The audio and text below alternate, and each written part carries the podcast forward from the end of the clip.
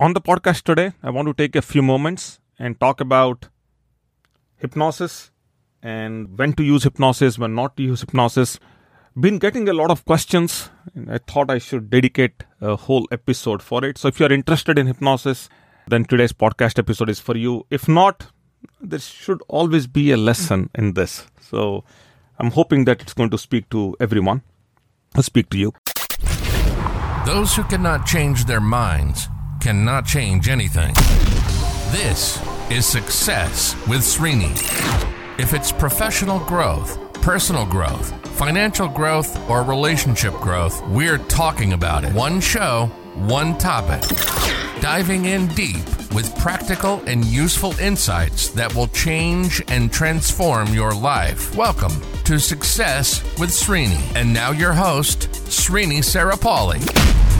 When to use hypnosis, when not to use hypnosis, how hypnosis works. A variety of questions have come in. Because in the past I did talk about what is hypnosis and how to use hypnosis and why I think it's one of the most most effective tools dealing with any life challenge that one has got going. And each one of us have challenges so nobody is immune. But i never specifically said when hypnosis should not be used and as a professional doing it i think i should uh, talk about it. So the questions also came in along those lines. So i said i want to make the distinction. There are four specific areas. Let's talk about usage when to use. And i'll tell you i'll also share some of my thoughts on when not to use. When to use. If you are a goal oriented individual and you are achieving a specific action then hypnosis is very good. So, for example, uh, you want to eat right, sleep right, or you want to bring in any specific habit that you are struggling to bring in. So, you know, something, a good habit is necessary, but you're struggling to to kind of get into the rhythm of putting in a good habit, then hypnosis helps you want to get rid of one habit, hypnosis helps. So, a goal or any goal you have, making money, starting a business, getting a promotion, whatever, any in those areas, hypnosis, self hypnosis works. Self hypnosis particularly helps. The second category, second area where hypnosis works is you went to a therapist, you had a session, and the therapist asked you to do something, homework homework is the right word. So some homework element involved. So you go the therapist will tell you a good therapist will tell you go home and practice self hypnosis that's when you do and the reason why we do that is because there are things that needs to be done beyond just a session so that the next time around when you come back to a second or third session these things get really cemented. So anytime a therapist will ask you to go do a post you know a self hypnosis session. After a an in person or a therapist driven session you should do it. And most of the times i do it is because i want to instill some confidence into the subject once they are done with me. So i tell them to try doing it. Most of the times this session the self hypnosis session the subject does on their own when they're alone is much more effective than a session with the therapist. It's my observation. When done right the third category where self hypnosis is used is enhancement.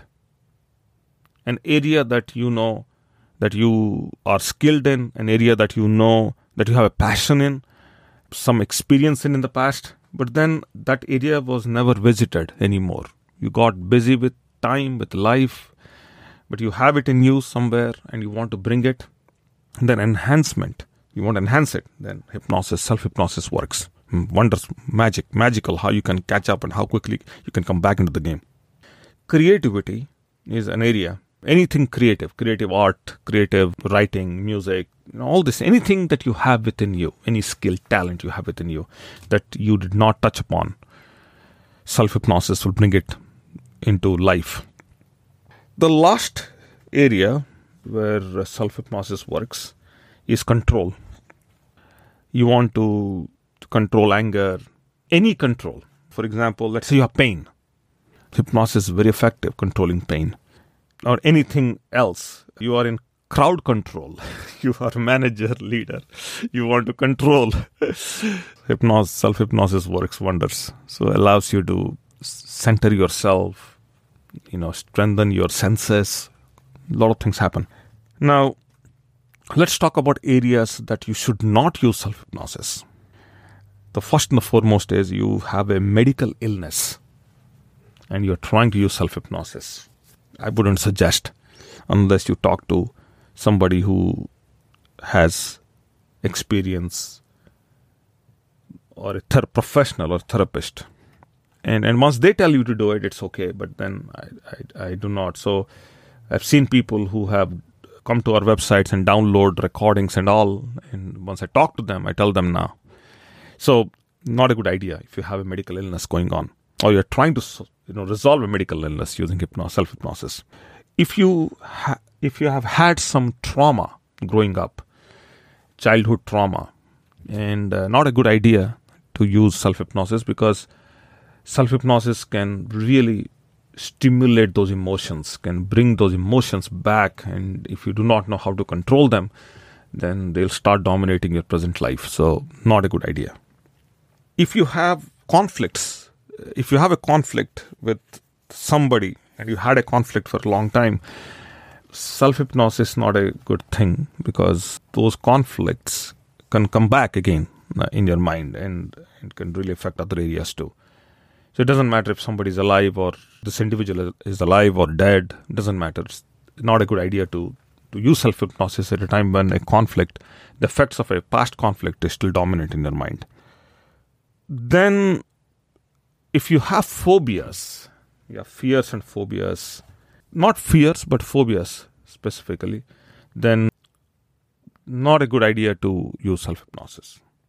Now, these are, you know, very high level. Again, these are some high level areas. These are from the top of my mind, but then there could be other areas where you shouldn't be using hypnosis, uh, self hypnosis, without the presence of a therapist. Is it necessary to succeed? You know, is it necessary to go to a therapist and, and all that? My answer is no. I think that hypnosis is a is a skill that is a learned skill that anybody can learn, and this is not something that I had a gift with or anything I learned. Be very clear. I became inquisitive. I became a student. That's a whole different story, but it's not a skill that was given to me, gifted, or any of that stuff.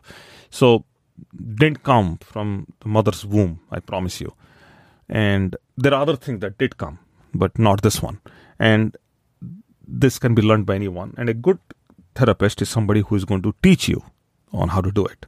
So if you are in a setup where you're not learning this, then or if you're going to a therapist and spending money not getting to know what this is, then I think you're wasting your time. Okay. I'm going to stop here. That's all.